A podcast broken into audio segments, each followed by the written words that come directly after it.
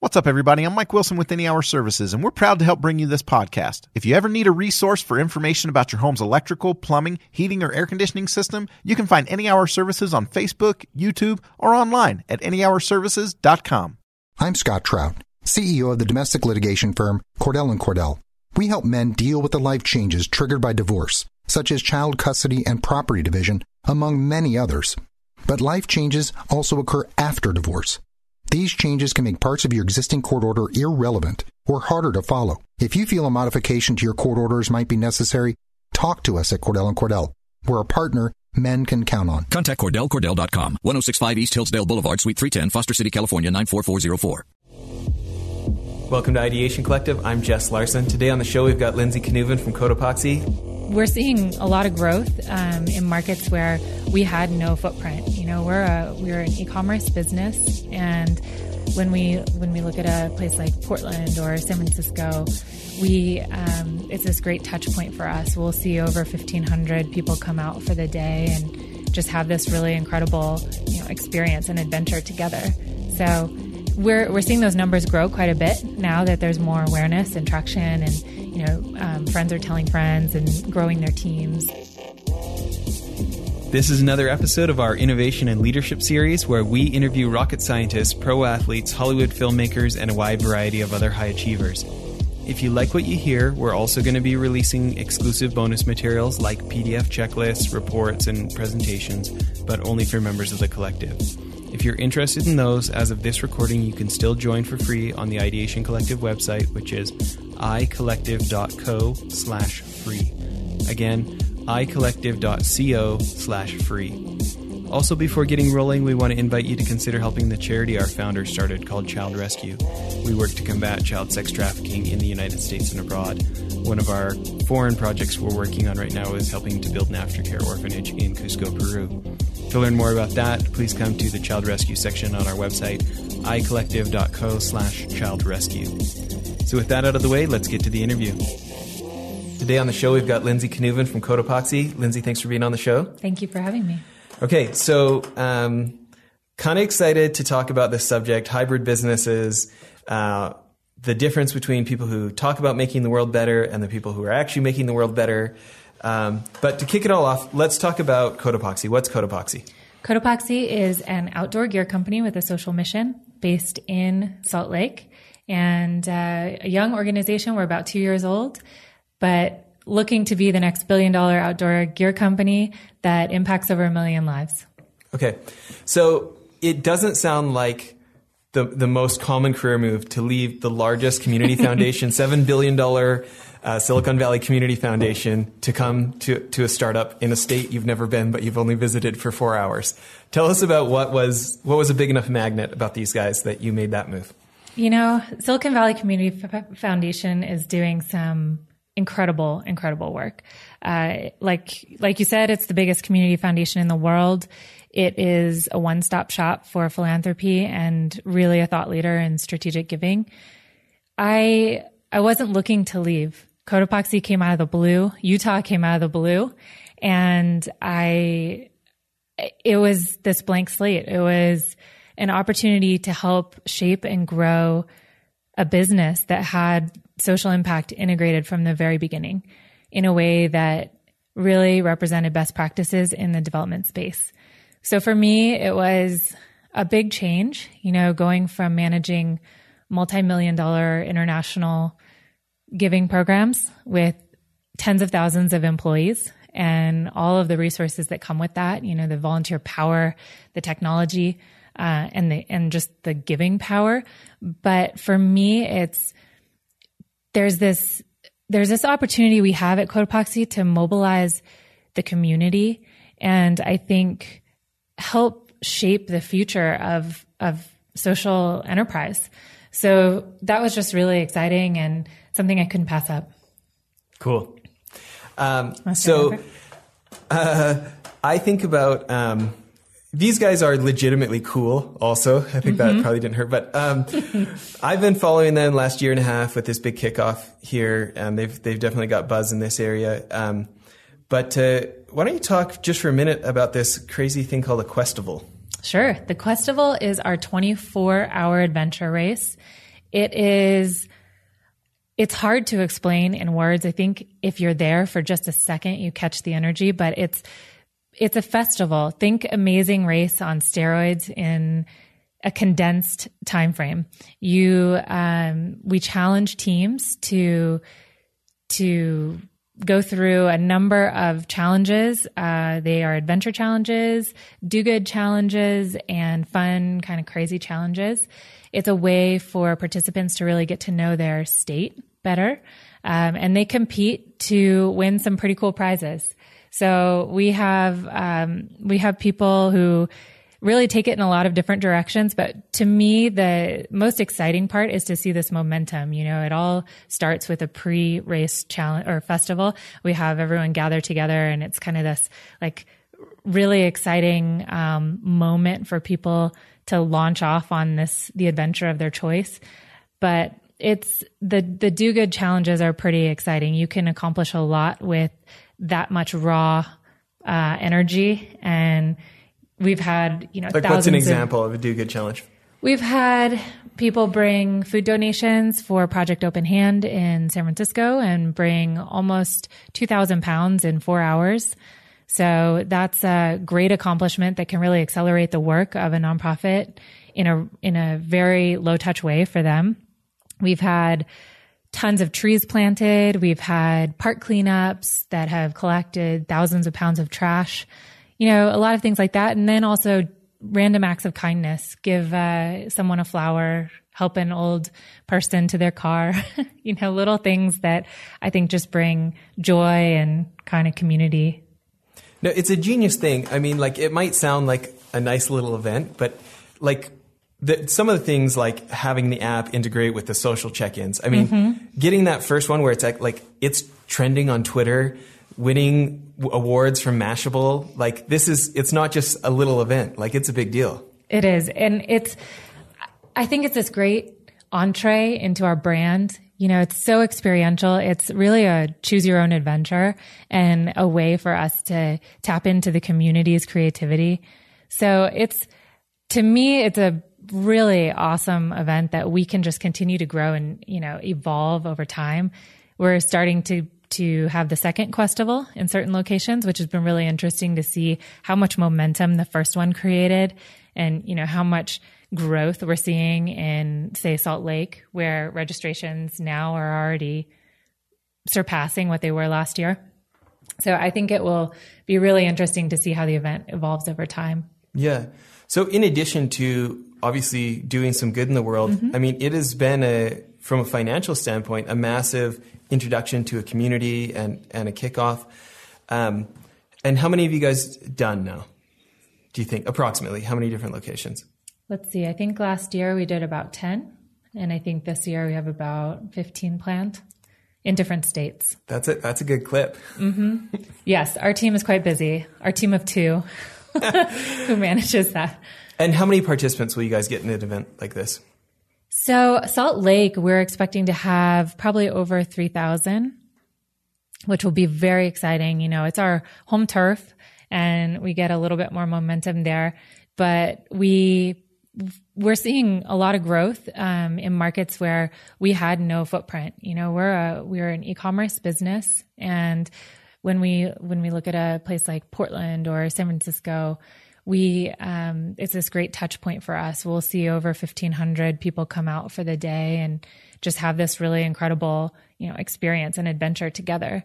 So we're we're seeing those numbers grow quite a bit now that there's more awareness and traction, and you know, um, friends are telling friends and growing their teams. But yeah, so we just kicked off. I think we had um, over 600 participants in Las Vegas last weekend, and we're moving on to Dallas and then Salt Lake, and you know, so people should definitely get on board and sign yeah, up. Yeah, besides coming to Cotopaxi and signing up when it comes to their city. uh, but you think about how many startups today, especially an e-commerce e-commerce startup, um, you know, maybe they've got good photos for the website, things look cool. You know, it's a legitimately good product. Mm-hmm. Um, but I feel like there's definitely something to learn here about giving people the chance to have a person to person connection with the brand. Right. it's a great, it's a party, you know, it's a great experience. Thousands of people in that the- first year, right? Exactly, right? It's a great way to generate brand awareness, uh, these touch points with our customers or just community, but also I think connect people around this fusion of adventure and social impact in a way that's really meaningful. You know, they're doing it, they're out there living it, and they're seeing how much fun it is. And so the the adventure challenges, you know, we've heard so many stories of people who had never started a fire or had never gone rock climbing, and these are things that they've done as a result of their Questival experience. Um, or you know the the social impact challenges really thinking about how to integrate giving into your everyday how to do that with your friends in a way that doesn't require a lot of planning. It's just something that you can do organically. It doesn't have to be some big event. It can be a random act of kindness. It can be a simple but effective um, investment in your community. So i think those little lessons those little gems that people come away with as a result of this experience are very powerful. Well, and today we're obviously going to be talking about using business to make the world better and using making the world better to, to help profitability. Um, for people who don't know, um, can you explain the hey, when you buy this backpack, it helps this program. When you buy this water bottle, it helps this program. How that works? Sure. So our model, we have um, we have an integrated giving model. We give two percent of revenue to um, organizations around the world, and we augment our giving with really high impact volunteer engagement opportunities. So we have a pretty robust skills based volunteer component um, that we engage not only our team in, but local community partners in. And uh, we have a few strategic product donation programs, but the majority of our focus rests on the strategic giving. So, and let's talk about like the idea from back when you were with the Salesforce Foundation. You know, huge corporate leaders um, known known for being leaders in philanthropy. Can you talk about the one one one model and and how now later at organizations later you're you're doing something similar? Sure, yeah. So Salesforce Foundation has been a pioneer in the hybrid business movement. You know, Mark Benioff and the team, the the foundation team led by Suzanne DiBianca, have really pushed the envelope on how corporate giving works. It's something, you know, that they have demonstrated through the 111 model, which is which represents 1% of equity, time, and product donated back to the community. It's um, a commitment that the Salesforce Foundation made early on and has really been replicated not only by a, a lot of companies within their kind of community in the Bay Area, but now globally. It's something that has served as a model for young social entrepreneurs uh, as a best practice in corporate giving. So I think that commitment, uh, really taking um, a big view of your resources and seeing those resources not just as the grants that you can give, but your people and the talents and the technology or the product and service that you have to offer, how all of those things can be used together as a system of change. That is a powerful concept. Um, and that's something that I've really taken throughout my work. You know, I, when I was on the nonprofit side, it's something that I worked with our donors to integrate and really look at how can we leverage volunteers in a more meaningful way? How can we, how can we engage their their skill sets to help us build our capacity as an organization and then back on the you know the foundation side it's something that we were always working on too. It doesn't matter what those percentages are necessarily but when you look at you know a full comprehensive giving program how do you integrate those different components in a way that really works for the brand helps them advance their work is essentially sometimes product testing for their technology. How do they kind of iterate on their their product or service as they learn and get feedback from the nonprofit community? You know all these things they're mutually beneficial and it's something that um, makes for a much deeper relationship between the donor and the recipient. Well, and so let you know, let's talk about that for just a minute. So, you know, you're back at Salesforce Foundation when it's not the 150 people it is today. You're you're you're there when there's six people, um, and you know, a lot of people know about the program. Uh, Child Rescue is a benefit. You know, mm-hmm. not only do we get the the product, but we've got um, former pro athlete who's a Salesforce employee in Toronto that's rallying Salesforce staff in Toronto to be volunteers for Child Rescue. So we're directly a beneficiary. So mm-hmm, thank you. Mm-hmm. and then you get the matching gifts and the dollars for doers. There are all sorts of employee led programs that augment the strategic giving that the foundation manages. So I think that is a great example. You know, you're receiving the product donation, you're receiving the time, the volunteerism, but you also now have access to smaller monetary grants because of that connection with the employees. Um, well, we're excited about it. but uh, for for people today who might own a business and be saying, "Hey, you know, I've kind of wanted to do something more for you know to to make the world better. I've been pretty busy with work, mm-hmm. and I don't exactly know how to do it." Mm-hmm. Um, as the Salesforce Foundation grew and you guys were were ramping up and doing these things, what's an example of you know a struggle you guys came up against, and how did you beat it? Mm, there are so many. We we grew so quickly and we're constantly iterating. I think it's a, you know, always an ongoing learning opportunity. We, on the giving side, um, our focus shifted a few times. And really, in the early days, we were focused on technology as a tool to advance the work of our nonprofit partners and how we're nonprofits integrating technology and leveraging Salesforce type tools to really capture and um, and quantify their impact. So that was, you know, early days. And I think as it grew and as our community of nonprofits grew and became stronger, creating forums where they could talk about how to, how to use these technology tools for good in their organizations when maybe they didn't have an internal IT team. Um, that started to, to change the scope of our work because a lot of the, the stuff we were doing um, through our giving was already happening organically within this community. And we were able to kind of go next level. So I think there were a lot of iterations that just shifted as our technology evolved, as we got more and more feedback from the nonprofit community about how we could enhance the product for their use. So rather than just being a tool to capture, um, their programmatic work, how could it also be a tool to capture their donor management needs or their volunteer tracking? How could they how could they track their impact more effectively and generate reports so they could quantify that impact for donors? Well, and this is what I want to talk about um, is kind of your quest. I mean, obviously you were doing it at Salesforce. Later, when you were at Silicon Valley Community Foundation, you talked about advising, especially the corporate clients, on maybe more than just the obvious giving and mm-hmm. really maximizing and, and it, when you described it before, it sounded like you guys were really hunting for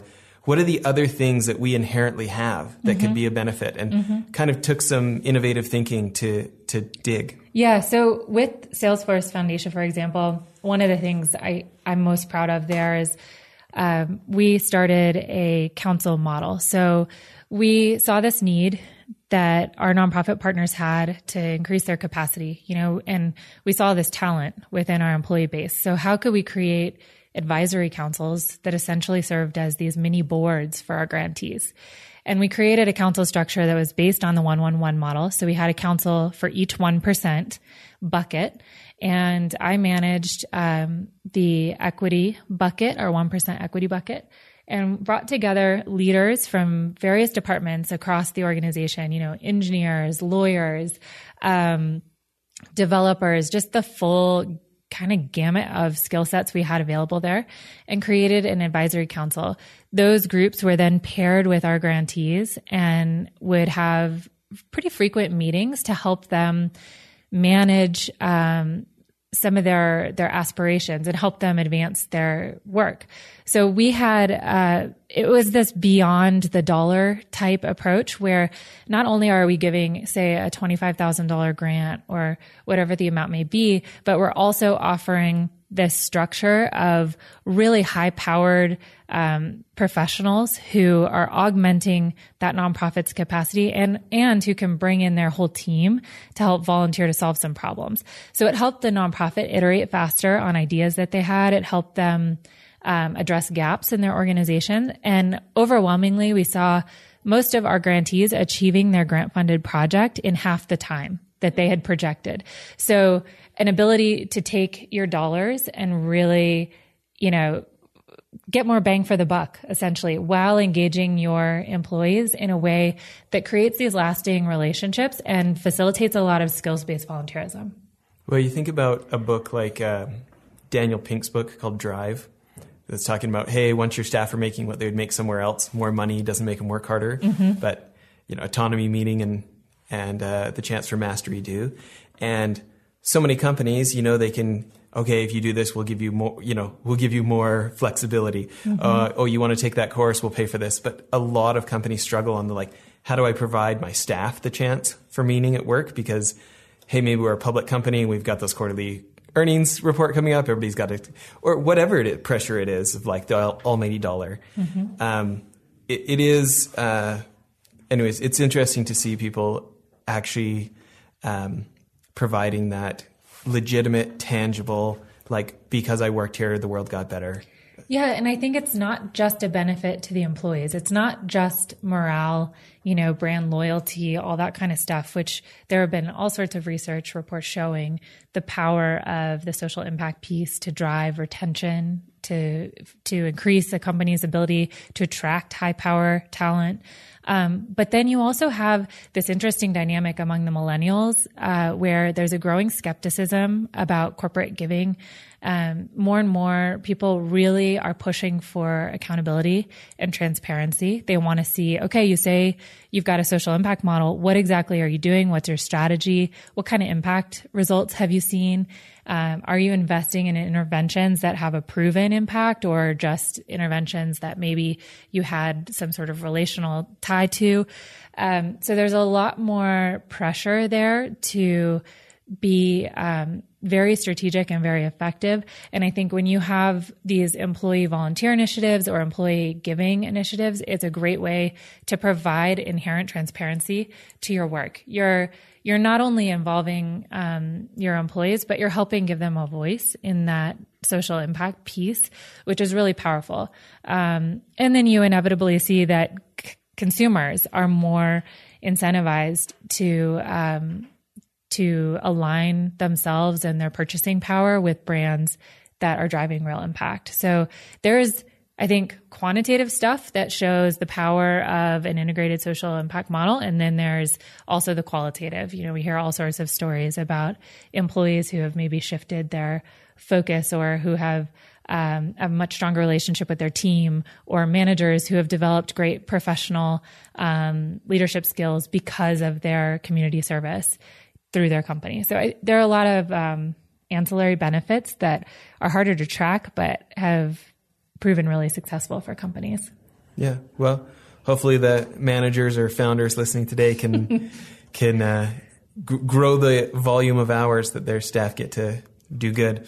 Um, so jumping back to Cotopaxi for a minute, mm-hmm. you know, we've been talking about the difference of, you know, kind of the the startup culture and and the changing society of everybody wants to talk about doing good and and being beneficial and unfortunately a lot of it just ends up staying as talk. Um, let's talk about uh, the skills based volunteer program you guys are doing with the refugees here and, and partnerships with Goldman Sachs and Adobe and everybody. Yeah. So late last year, I joined the organization in May and we launched this program the end of the summer, uh, probably early July, in partnership with the Department of Workforce Services and the Refugee Services team here in Salt Lake. The program was designed in response to a needs assessment that we conducted with this team and really um, we had explored a lot of opportunities. You know, we said, here's kind of the matrix of what our team has to offer and the resources we have internally, and also our assessment of the social entrepreneurship space in Salt Lake, you know, this growing tech community of startups that all wanted to get involved in some sort of community initiative. So we were tapping into that landscape and then um, also our team's own interests and laying that uh, over this sort of assessment of the community needs. And one of the largest needs that we identified was within the local refugee population, which is six, 60,000 strong here in Salt Lake. So you have um, a very significant and very diverse population of refugees. Um, and there is a pretty big hurdle to meaningful job opportunities. So that's an area we felt we could really provide a, a good response. And we introduced the Refugee Coding Project with the intention of providing computer science education for refugee youth, um, facilitating that skills transfer between our employees and these youth who had been selected by their own community leaders. So we have right now, um, we've scaled the program. Initially, we piloted it with a group of Bhutanese youth. Um, the beginning of this year in February. For anybody who doesn't know where Bhutan is, where is that? um, so, I mean, you want like GPS coordinates? yeah, what are you exactly. after? no, just in general. Bhutan is next to. So Bhutan, well, I think this is actually an interesting question because there's a lot of confusion about um, Myanmar and Bhutan, and um, I don't know how much you want to get into that right now. No, just generally. Hey, this is over by Vietnam. Yeah, yeah. So, so I think the, you know, we're we're looking at a country in Southeast Asia who where there's been quite a bit of unrest. You've got a lot of refugees who have come to Salt Lake. Um, they may be from Bhutan. They may have grown up actually in Thailand in a refugee camp. Um, they may have grown up in Vietnam. So there's even within the Bhutanese community, you've got pretty significant diversity. We have a lot of kids um, from that community who may have come to the states as a very young child, so they may not have much kind of cultural. Um, I guess they they their sense of place, their sense of home is a little bit uprooted. Um, and so we have youth right now from Bhutan, Sudan, South Sudan, um, Burundi, and let's see, I'm missing one. One second. We can add it later. It's okay. So So, and how many were in the first cohort? we had 15 youth in the first cohort. And how long's the program? Uh, it is a 20 week program in intensive, and it is. We built the program on a backbone of Code.org open source curriculum. Code.org is a national nonprofit that provides all sorts of learning resources for you. Think Khan Academy. They actually are a partner of Khan Academy, um, but they focus on computer science education and making that accessible to all, particularly minorities and girls. Um, so we built the program on the background backbone of of code.org and then we've bolted on these more immersive experiential learning opportunities through workshops um, we So after 20 weeks, what what skill set does a kid have or what? So the kids come away having completed the 20 week accelerated computer science course that code.org offers. They get a certificate, um, and they have a pretty fundamental uh, knowledge of computer science with with great um, insight into the different kinds of thinking that's required for computer science. So you look at you know a lot of problem solving. Um, their whole model is based on experiential learning and, and sort of the gamification of code. So they come away with a, a strong fundamental understanding of computer science principles. And then it, with these workshops that we've introduced, they um, they get exposure into things like app development. We had a pretty intensive course on app development that was based on MIT's App Inventor curriculum. We also are just about to embark on the robotics component of the course. So they'll go through four in-depth robotics training programs. And that's going to be a really interesting opportunity for the kids to see, you know, this kind of tangible uh, use of technology. How do you take something from theory to action? Um, and then we also have a filmmaking and storytelling component. So kids are learning filmmaking and how to showcase their journey through STEAM, science, technology, engineering, arts, and math. Um, how to how to tell that story, and that's been a really interesting addition because it it adds this community element and gets kids from these different communities really talking. Burma was the other country that I forgot. Sorry. Um, and so, and you said Goldman Sachs and Adobe are also participating. Yeah. So we, um, when we scaled the program in February, we extended the program to 40 youth from six communities. The, uh, you know, that scaling really meant that we need to bring in other community partners to provide enough volunteers to support the growth of the program. So we partnered with Adobe, um, Goldman Sachs, and V School, which is a local dev and coding school to really extend the scope of our work. And every month, um, one of the companies takes full ownership of the content. So we have skilled professional volunteers um, delivering the content both on the code.org side and then on the workshop side. And throughout the course, we have um, the film club from Westminster which is a local private school, um, university that is providing um, kind of the storytelling component, and they're doing a film that captures the full experience. That's great, and I I love how you guys have tied it. I mean. In a country where we still have a lot of unemployment problems, I was recently at a event at Pluralsight where the people from the governor's office were talking about how many companies are just dying for yeah. qualified uh, computer mm-hmm. staff, right. app staff today here. Yeah, you're exactly right. So one of the main reasons, you know, as we were looking at this assessment of needs within the community, our resources, and kind of the ecosystem here in Utah, you know, right now there's a very significant gap between the demand for um, talent in this space and those that are graduating. So we have a huge opportunity. I think at the the last time I looked, the um, number of open jobs in the computer science space was about 1,900 in Utah alone. Um, and so that's a that's a great pipeline for these youth.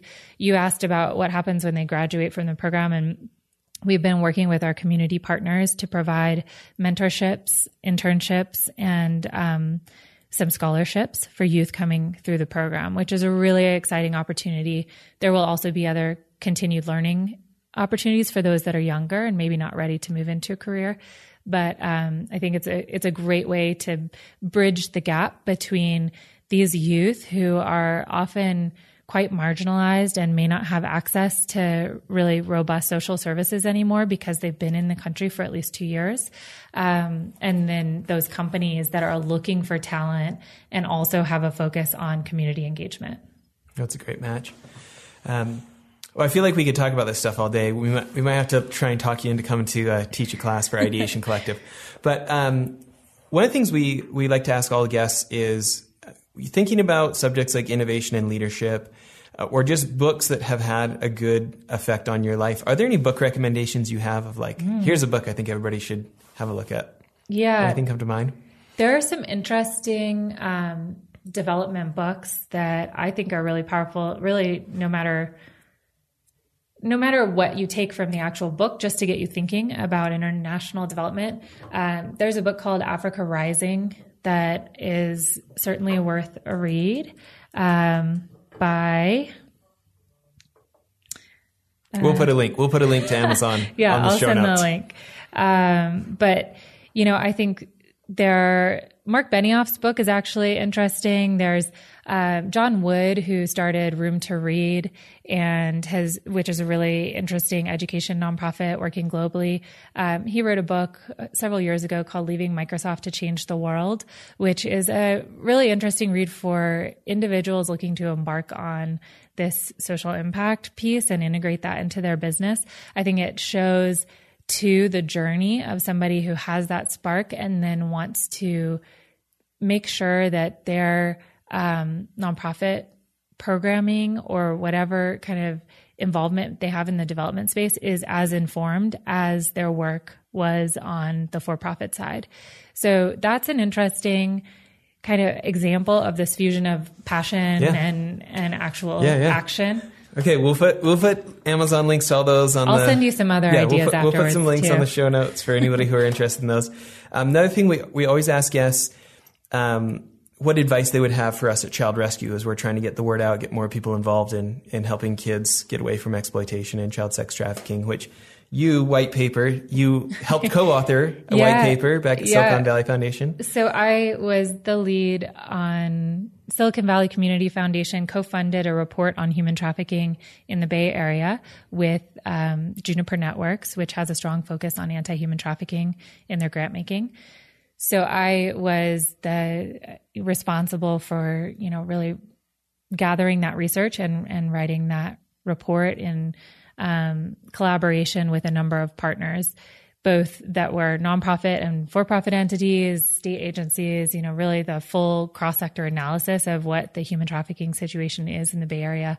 So that report is available um, on the Community Foundation's oh, can website. we get a link to that? Mm-hmm. Okay, yep. great it's published on that site. And it, it really was an interesting tool to spark conversation within the Bay Area. I think one of the biggest things for you guys, I think that's hard to understand for people is this problem is a massive, massive global industry. So overcoming that, that gap in understanding um, to help people realize the severity of this problem is a challenge and and focusing on some creative ways to help quantify that for people might be of value. I mean, I know for for us when we spoke with donors, one of the biggest things that they always had these aha moments around where when you talk about trafficking, you know, you're talking about sex trafficking, labor trafficking. There are so many different types of trafficking and labor trafficking is incredibly hard to quantify. It's happening all over the place. It's happening right in our backyards. You know, when we look in Silicon Valley,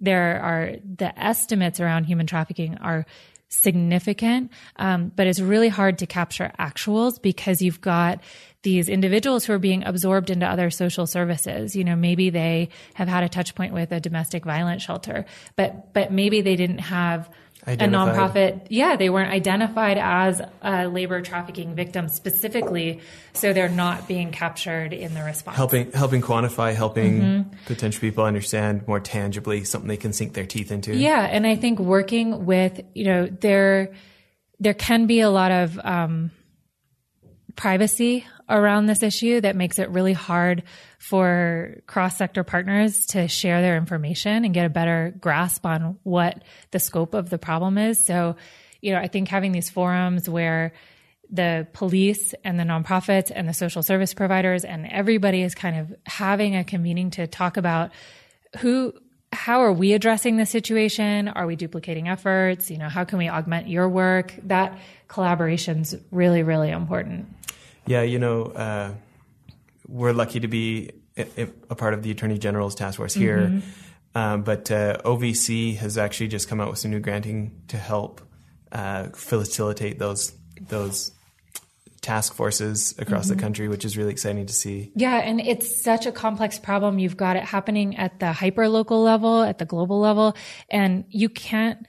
It won't be eradicated unless it's a collective effort. You know, you can't have something happening only in Salt Lake County um, when you've got people coming from a different region altogether. You know, it has to really be collective. So I think those task forces are important, and then having a more collective global dialogue around the issue so that it's a more um, I don't know a more strong and united response.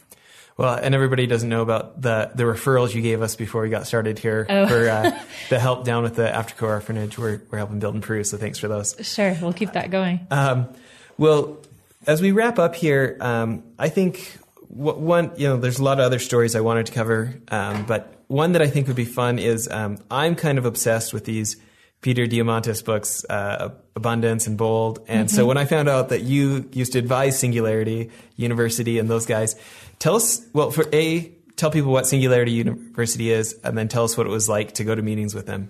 Yeah, so Singularity University was one of my clients at Silicon Valley Community Foundation. I worked closely with their nonprofit oriented side of the house to advise on how um, they could increase the efficacy of their uh, philanthropy.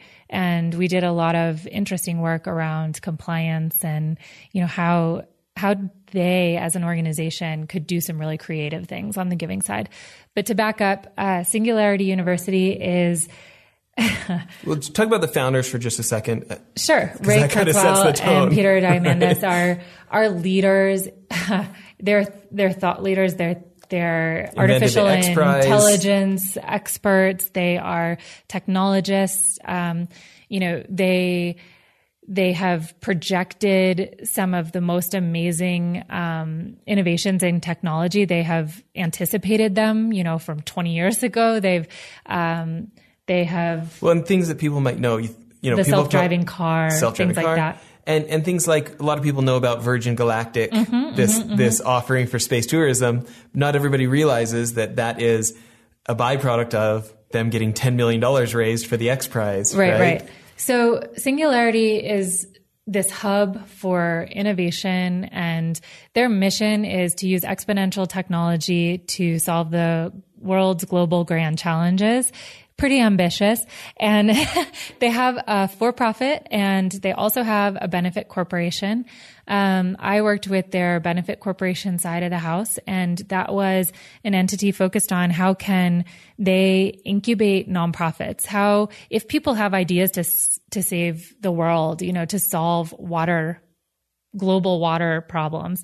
How could they do that um, in the nonprofit sector and incubate those ideas and then really kind of launch them in a way that would be successful? So that's where my focus was rested. Um, but they're an organization that is just, they think so big and going to a meeting at their space, you know, they're located at NASA's Moffett Field.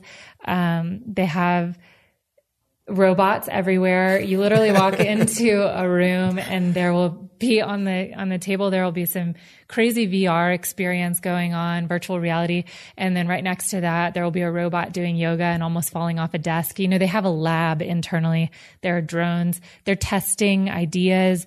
They're trying to figure out how do we use this technology, artificial intelligence? How do we use virtual reality to solve some really persistent problems in the world? So while I was there, they're looking at how do we use um, virtual reality as a tool to help with uh, PTSD? How do we use drones as a, a way to solve global hunger? How do we, you know, just thinking so big and so bold um, and they do a lot of education. They have a graduate studies program. They have um, advisors who work with the businesses that are incubated on their campus and with the nonprofits there. It, it's just a hub for massive ideas and moonshot solutions. Exciting. Yeah, it's a cool place. um, well, we appreciate uh, your time today. Besides coming to cotopaxi.com and you know registering for a Questival or things like that, yeah. or and we'll put videos of that on your page on Ideation Collective. People want to see what that's like. Sure, that'd be great. Any any uh, parting advice or or calls to action you want to send out there?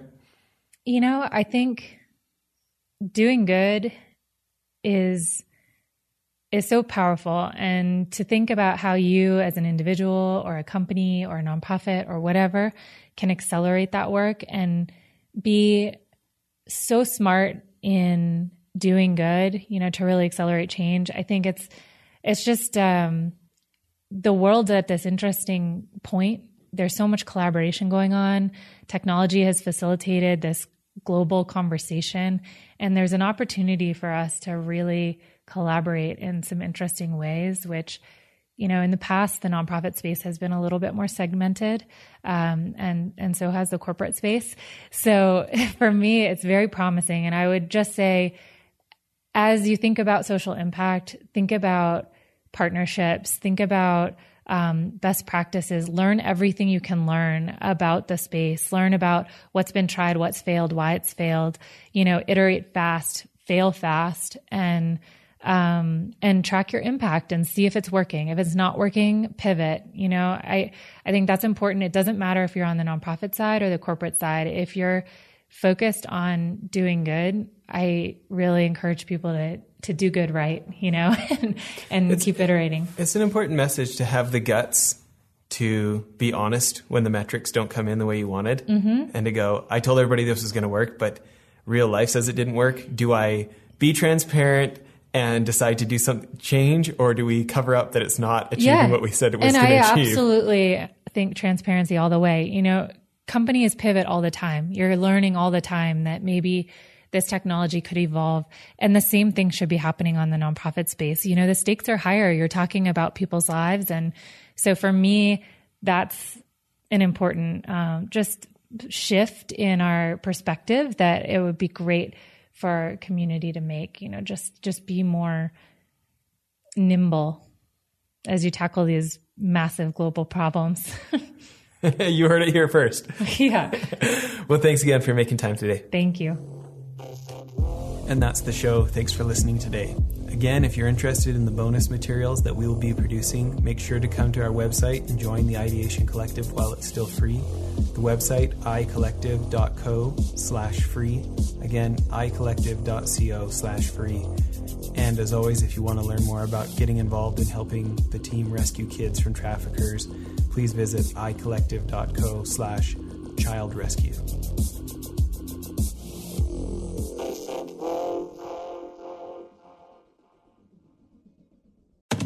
Hi, welcome to the Subway ad for two ninety nine subs. How would you like it? Uh, I'll take Drill Sergeant, please. You got it. All right, now listen up. I want each and every one of you to drop and give me a six inch meatball marinara, cold cut combo, veggie delight, or black forest ham on your choice of bread with any veggies you want for just two ninety nine each. Sir, yes, sir! Subway!